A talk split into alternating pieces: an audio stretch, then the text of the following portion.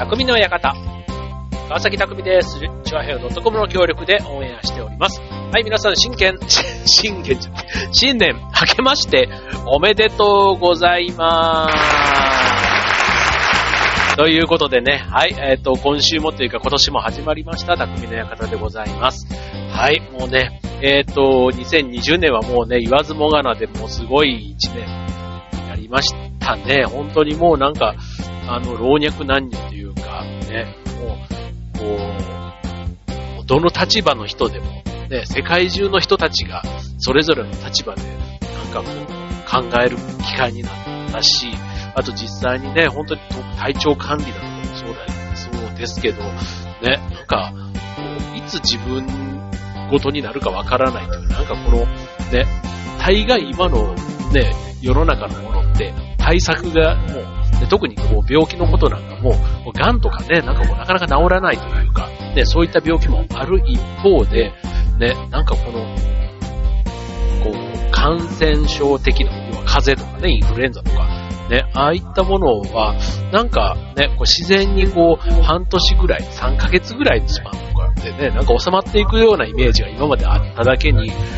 ここまでこう長期化して、で、ただなんか、身近にあるようで、まだそんなに身近にバンバンこう風邪とかインフルエンザのように発生しているわけでもない。ただなんか遠い話でもないみたいな、なんかこうね、えーそんなちょっともやっとした感じで日々過ごしながら、まあ、年を越し、ね、新年もね、もう本当に、あの、コロナコロナってね、この番組でも言っていますけど、あの、まあ、最近というか、他のね、ラジオ番組てても、やっぱりね、なんか、こう、コロナの別に、まあ、ニュース番組だったらさておきですけども、例えばバラエティの中でね、あんまりコロナの話も当然触れなかったりするので、まあ、なるべくね、この番組でも、ね、いつもテーマを話し始めるとコロナの話題が終わってしまうので、いつもこのね、あの前トークの中ではよくコロナの話題、なんか自分のね、あの、最近のことなんていうので、どうしてもね、話すとコロナの話がこう、言ってしまうことが多くて、まあコロナネタがちょっと増えていますけども、はい。なので、まあちょっとね、まあ新年、えっと、前回の放送はね、占いでね、あの僕は、金の時計座で、ね、今年の運勢、ね、あの、いいんですなんて話したかと思います。で、まあ自分がいいから言うわけで、で、あの、ゲッターズ飯田さんのね、やつで僕は銀の時計座というので、えっと、銀の時計座は、えーの21年、2021年は、これまでの苦労が報われ、大きく前進する年と言われているそうなんですね。はい。で、新たな時代の幕開け、人とのつながりが大切になりますということでしたので、まあ確かにね、なんか、あの、今度、ね、今年から、風の時代っていうふうに言われていますよね。僕ね、この風の時代って、急に、急にここ1ヶ月ぐらいですっごい聞くようになったワードだと思いません、なんか。今までが土の時代だった。で、それが200年も続いてたなっていうのがね、本当になんか、風の時代の話題になって、急になんか聞かれるようになったなと思うんですけど、そう思うと、なんかいろんな場面、テレビでもラジオでも、ね、職場の仲間とでも、ね、いろんなところで、この風の時代が始まったからこうだ、ああだ、みたいなところを聞くんですね。じゃあ風の時代ってなんだっていうところをね、ちょっと分かってるようで分かってない感じで、まあ調べればね、当然まあ、ある程度は分かるんですけど、改めてね、風の時代、ね、どういう風に過ごせばいいのかという感じのね、話が今日できればなと思います。ということで今日のテーマ、風の時代。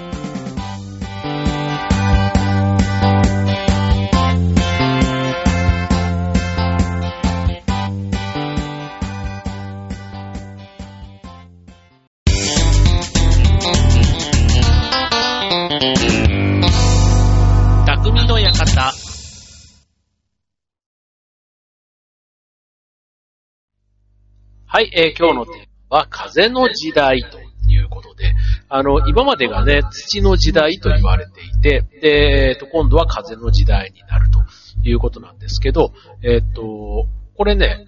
まあ、どういうことっていうことなんですけど、まあ、占いとかね、まスピリチュアルなものみたいな、なんかそういう、あの、に、ちょっと、ちょっと近い感じもあるのかな。うん。だから、あの、時代の変わり目って言われても、なんかこうピンとこない。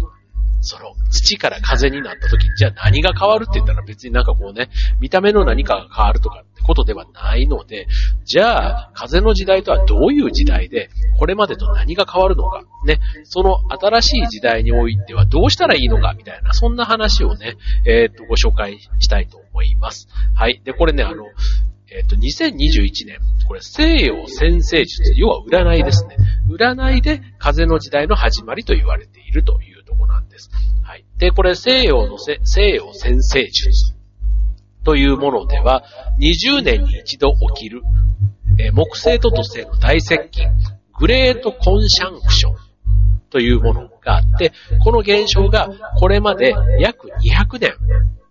え、土の星座で起きていた。この木星と土星が大接近する現象が、えー、200年、土の星座。で、土の星座と言われているのが、お牛座、乙女座、ヤギ座で起きていた。で、これが2020年12月22日の、えー、グレートコンジャンクションは、えっ、ー、と、水亀座で起き、えー、次の200年はずっと風の星座。で、この風の星座に水亀座が入っていて、あと他には双子座、天秤座が、えー、該当するそうです。はい。で、それが、えー、風の時代の始まりと言われているそうなんですね。そう、だから200年単位でこの、ね、星座の種類が、ね、土と風って言って分かれるそうなんですね。じゃあ、これまで土の時代がどんな時代だったのかというと、まあ、土っていうね、まあ、文字通り、えー、物や形あるもの、えー、つまりは、経済の象徴。で、人は皆、こう、所有することを求めた。ね、物があること。ね、物があること、こ物が、をたくさん持ってる。ね、お金とかもそうですね。まあそういったものを持ってることこそ幸せでありということで、えっ、ー、と、じゃあ200年前、土の時代が始まった時に起きたのが何だったかというと、産業革命ですね。で、それがずっと200年の間、えー、今のね、大量生産、大量生産、大量消費も、まさにこの土の時代の、まあ、る意味象徴と言われたというところなんですね。はい。まあ今ね、そういう意味では、あの、ね、こう、いろいろ物が溢れたり、ね、物が、まあ物にある意味満たされている。ね、えー、日本なんかに住んでると結構そういう実感の方が強いかなと思うんですけど、じゃあ今度、来たる、ね、これからの風の時代ってどんな時代なのっていうと、風っていうのは目に見えないですよね。感じることはできますけど、目には見えない。つまり、情報や知識など、形のないもの。あとは、伝達や教育などが重視され、人々は何より知ることを求めて、知る。ね、あの、知識のね、知ることを求めていくことになると言われていますと。つまり2021年は持つことから知ることを、えー、重視するような価値観に大きく変わる時代の曲がり角になるということなんですね。はい。まあ、なんかね、知るっていうことで言えば、ね、インターネットとか、ああいうね、情報を取るみたいなところでは、昔と比べるとね、結構どの立場でもね、しかも、あの、どこでも、あの、知ることができる時代にはなってるかなっていう思うんですけど、今度このね、知るっていうのも本当に何をもって知るっていうのは結構あるような気がしますよね。まあ確かに情報が多すぎて、ね、本当に必要な情報がね、何かわからなくなるというか、結構そういうこともね、多いんじゃないかななんて思うんですよ。だから本当に必要な情報を知るっていうことが大事っていうことかなって思いますよね。そういう意味ではね、持つっていうことに関しても、あの、じゃあお金さえね、たくさんあれば幸せだったかっていうと、またそういうもんでもないっていうね。だから持つことの難しさみたいなのもね、土の時代にはね、考える機会っていっぱいあったかなって思うんですよね。物とかね、えー、お金とかじゃああれば人間幸せかっていうと必ずしもそうでもないよね、みたいな。なんかそういうのはね、あったかなと思うんですけど。はい。で、えっ、ー、と、で、改めて風の時代ですけども、持たないことの自由を楽しむ時代になりますということで、えー、風の時代の2021年、ね、手放すべきは、持つことに執着することを手放す。要は、物を持たないという考え方ですね。まあなんか、あの、まあ家でね、例えばあの、こういうステイホームとかの時期も、断捨離なんてね、いう話を、よくこの番組でも自分自身もやりましたし、あとはね、普段の生活習慣の中で、で、物を持たずにスッキリさせると、あの、頭も整理されて、で、物もすぐ見つけやすくなって、みたいな、そういうのってあるじゃないですか。だから、まあ、あの、ある意味、風の時代に向けてね、やっていた準備というふうに言えるのかもしれませんね。あの、持たない生活なんていうことで、例えばね、車、カーシェアとか、あとシェアハウスなんていうのもね、一人が一部屋を使うんではなくて、みんなで、ある意味共有しながら、ね、で、共有は物を共有するだけじゃなくて、結果的にはね、そこで、あの、情報交換したりとか、っていうことで、なんか風の時代に向けたね、なんか準備のような感じもしないでもないですね。はい。で、あとは、えー、テレワークのね、今、結構進んでいますけども、まあ、住む場所、働く場所に縛られなくなったことで、話題のワーケーション、ね、地方でこう仕事をするっていうところですよね。で、地方移住なんていうのもね、今、結構あの、このコロナっていう中で、ね、こう、ちょっと、あの、ブームというか、ね、えー、流行ってきているなっていう感じは、なんかニュースとか見てるとね、思いますけど、まあ、持たないことで生まれる自由っていうのを、あの、にみんな気づき始めて、で、それがすでに実践している人、ね、広がりもなんか見え始めてるな、なんていう感じがしますよね。ただ、一方で、まあ、どっぷりね、まあ、去年までって言ったら変ですけど、まあ、さっき言ったように土から風になったからって、なんか目に見えてね、なんか風感がこう、ガンガン出るかというとそうじゃない。ね、自分の、こう、気持ちの持ちようみたいなところもあるな、っていう中で、あとはどっぷりね、やっぱりその、なんだかんだ言っても、ね、やっぱり金がないと生きていけないじゃないかとかね、物があれば幸せな気分になるじゃないかとか、ね、そういったところの価値観がありますよ。人間ってよ、なんていうの、欲に紐づくって言ったらいいのかな？うんなんかそういう、あの、感覚が、僕も正直、あの、じゃあ車とかね、今持ってますけども、ね、じゃあそれを急に手放せるかって言ったらね、やっぱりその便利さとかね、普段のそこの生活スタイルとね、あれもあるから、なかなかね、持たないっていうことをすぐに実践できるわけではないんですけども、ただね、やっぱりなんか物を整理整頓して減らすことの、なんかこう、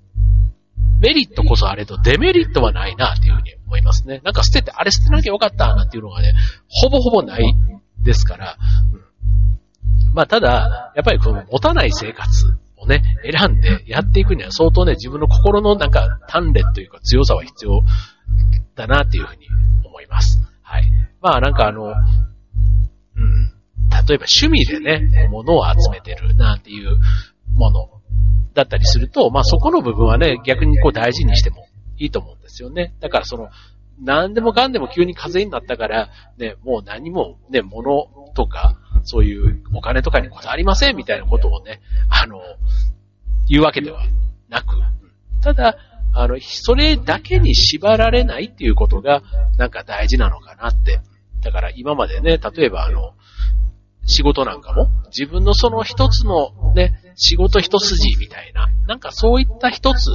ね、のことに縛られるっていう時代ではなくなってきてるっていうことはなんか間違いないような気がしますね。うん、一つのものでもそうですし、一つの場所っていうのもそうだし、なんか一つの価値観みたいな、なんかそういったことにね、束縛されるっていうことが、もうあの、やめていいんじゃないのみたいな、まあ、幸いに僕の場合はこういう、なんか、あの、サラリーマンというね、一つあの、顔がありつつも、まあ、ラジオもやらせてもらったり、劇団をやっていたり、ね、なんか地域の活動も、たまたまこう続けさせてもらっていて、うん、なんかあの、自分の中で、こう、ストレスに感じれば、ちょっとまた別の顔の世界で、こうね、ストレスをこう解消するみたいなことが、まあ、自分の中ではね、こうやれてて、あの、あんまり束縛されてる感が、まあ、あの、あんまりない10年、20年を過ごしてるんですけど、はい。まあ、ただそういうことをね、なんか改めてみんなも、なんかそういう価値観というか、を、なんか意識し始めたっていうふうに考える方がいいかもしれないですね。はい。まあ、あの、まあ、一つのものとかってっていうことで言えば、なんかその、例えば、愛着のあるものをね、なんか長く使いましょうとか、別にそういうことを、あの、否定したり、あとはね、伝統芸たいな、ね、あとはその実家の家業を継ぐだとか、なんかその一つのものをね、こう、脈々と200年、300年ある歴史を、いきなりこうね、あの、もう、切りましょうとか、そういうことをね、あの、ダメだって言ってるわけではもちろんないし、ね、スポーツでもいいですよ。野球とかサッカーとかね。もう、小学校の時からもうずっとそれ一筋でね、プロになっていく人。そういったことは全然あの、あの、間違ってるわけではないし、むしろそういうことって大事だと思うんですけども、あの、大事です。はい。で、ただ、あの、普通にね、あの、生きてる人って言ったら変ですけど、にとってね、あの、まあ、僕なんかもある意味普通の人。だから、なんかこう、いろいろなやり方、考えを試すことができる。で、そこを試しながら、なんか新たな可能性とか、あとアイデアとかね、発想とか、なんかそういうことが、あの、活かせる時代。だそういう意味での知識みたいなところはもちろん情報とか必要だし、そういうことが活かしていける時代っていうのがこれからの風の時代っていう、なんかそんな捉え方がいいのかななんて思いますね。はい。まあちょっとね、僕もあの風の時代、ちょっとあの、うろ覚え的というか、うん、なんか自分の考えも入れながら今話してますけども、まあ、ただ、なんかそういうことなんでしょうね。まあ、たまたまコロナっていうきっかけがあって、ね、会社だったら副業を認めるとか、ね、そういう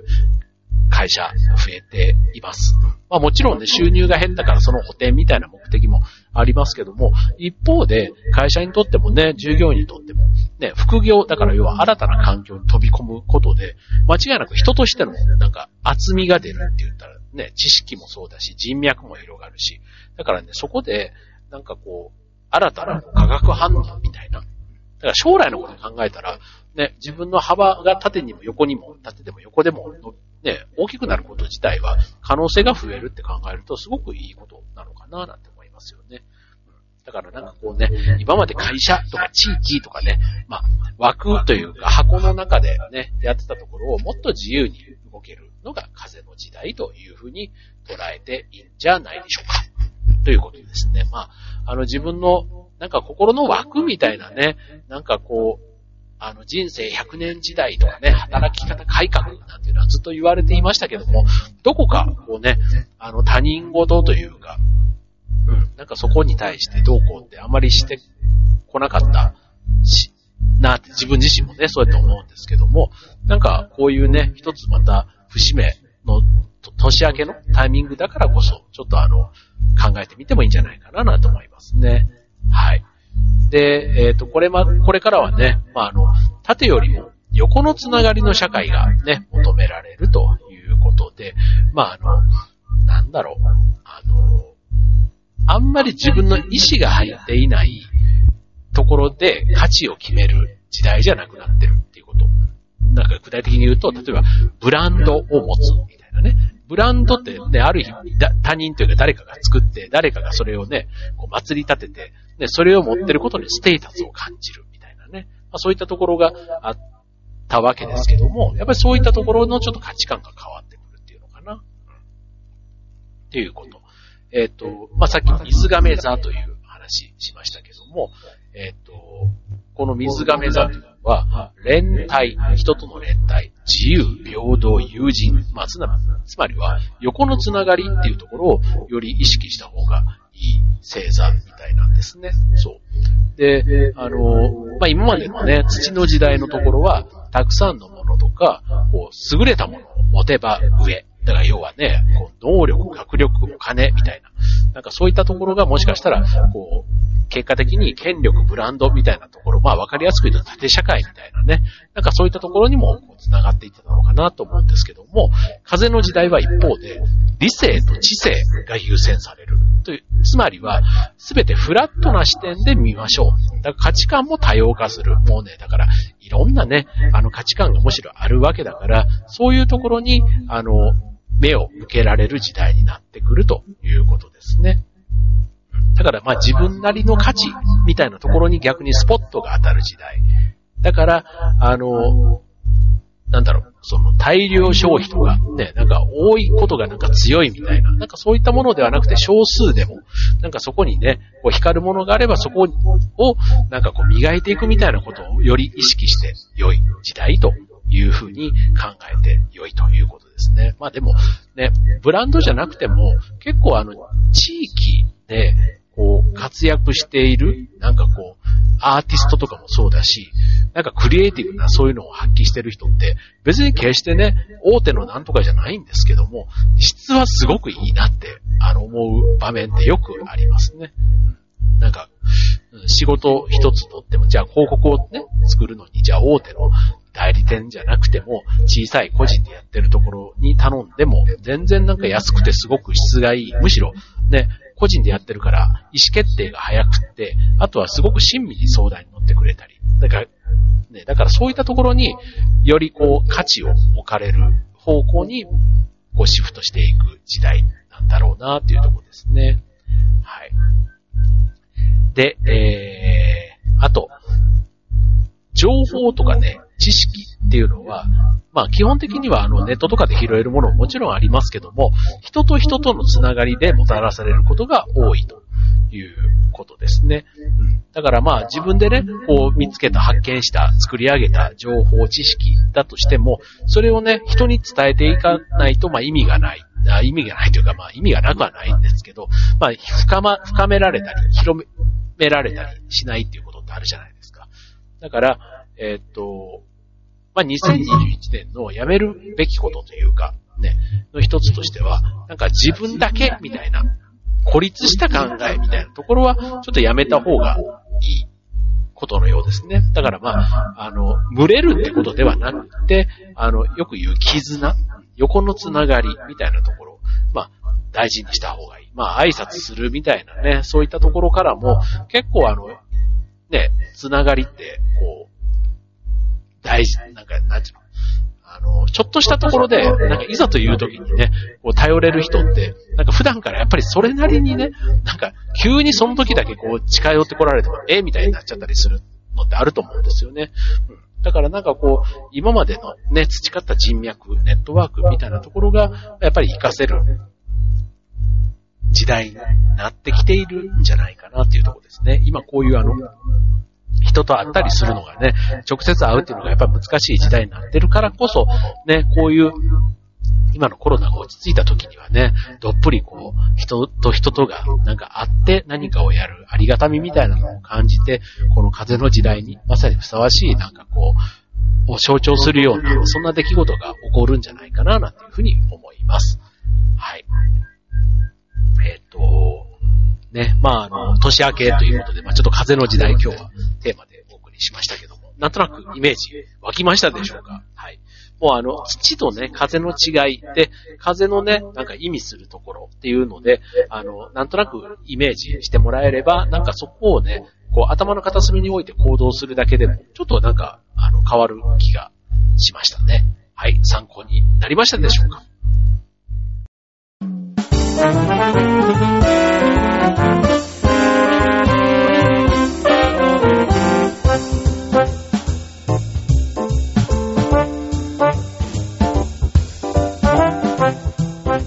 い、えー、ということで今週のテーマは風の時代ということでお送りいたしました。ね。えっ、と、まあ、今年はね、2021年、えっ、と、年、えとで言うと牛年なんですね。牛年。で、これ、牛に糸編をつけると、あの、牛ってあの、昔の、難しい、あの、数字の5の、漢字の5、5っていう字に近いあの、牛の形、牛の漢字。あれに糸編をつけると、紐っていう漢字になるんですね。はい。で、えっ、ー、と、牛年に、あ、寝年。去年はね、ネズミ年でしたけど、寝年に小さく分断されたものをつなぎ直して、様々に紐付けて再構築する年とも言われているのが牛年だそうなんですね。はい。で、あの、ね、ネズミ年、去年はコロナでね、いろいろこう分断されたんで、なかなか人とも会う機会がことごとくなくなったり、ね、あの、しましたけども、まあそういった、あの、まあ、切れてね、結果的にあの、良かったものっていうのもね、その中には全てがね、あの、残念だったわけでもないと思うんですよね。よくあの、なんか、会社の、こういう定例な集まりとかね、会議みたいなね、あの、まあ、プライベートのね、ああい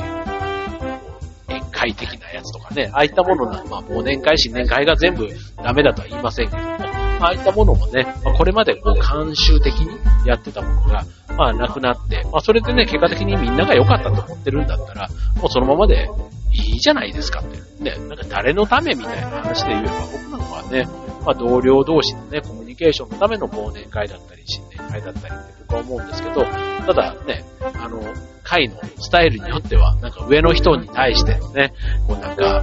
こう、ねぎら、上をねぎらう会じゃないですけど、なんかそういうね、縦の色がすごく強く出る会とかだったりすると、なくなってラッキーみたいなこと思ってる人もやっぱりいると思います。はい。だから、えー、まあこの風の中ではね、そういうあの、縦のね、立場、年齢、経歴みたいなことだけで、こう、動くんではなくって、ね、そういう意味の枠とか箱とかをね、あの、取っ払った、なんか、こう、関係性の中で、えー、動けると、きっと良い年になって、えー、新しい風があなたの元にもきっと吹くでしょうというね、まあそういう時代が今まさに始まったという。はい。なんかね、ちょっとあの、コロナに関して言えばね、本当にこう、あの、まずはね、自分の身を守るみたいなところって結構大事だなってやっぱり思うんですけども、そう。で、じゃあこれがね、えっ、ー、と、今ワクチンが出て、で、その後ね、もしあの、特効薬みたいなものがね、開発されるのがじゃあいつなんだっていう話もね、なんか、今年1年で本当にね、マスクを取れる状態まで行くのかなっていうのも正直全然見えないところかなと思うので、なんかそんな中でね、あの、自分自身が、こう、何を求めてね、やっていくのがいいのかみたいなことをね、ちょっと考えてみてもいいかもしれないですね。なんか特別ななんか能力とか、なんかそういうことではなくて、なんか自分の、あの、スタイル、ありのままに、ね、なんかそういうところを、こう、今一度、なんか今までだったらこう人の目とか人の期待みたいなところをね、すごくこう考えてやってた部分が、もしかしたらね、思いのほかなんか今、こう、価値がなくなってるような部分ももしかしたらあるような気がするので、なんか、あの、一つはね、たまたまそういう、なんか、風の時代っていうそういうトレンドじゃないけど、ね、始まったところだから、じゃあ自分にとっての風って何なんだろうみたいな、なんかそんなことを考えてみてもいいんじゃないかななんて思います。はい、ということでね、まあ今年、あの、第1回目ということで、はい、えー、お送りいたしましたけども、ね、もうどんな時代というか、ね、2021年、ね、まだオリンピックもね、あの、7月からやる前提で今動いています。もう本当にね、その、か、中にいる方はね、なんか戦々恐々とね、まさにしかも明日、明後日からね、あの、緊急事態宣言もね、言われている中では、ね、心配事がつきませんけども、ね、本当にあの、元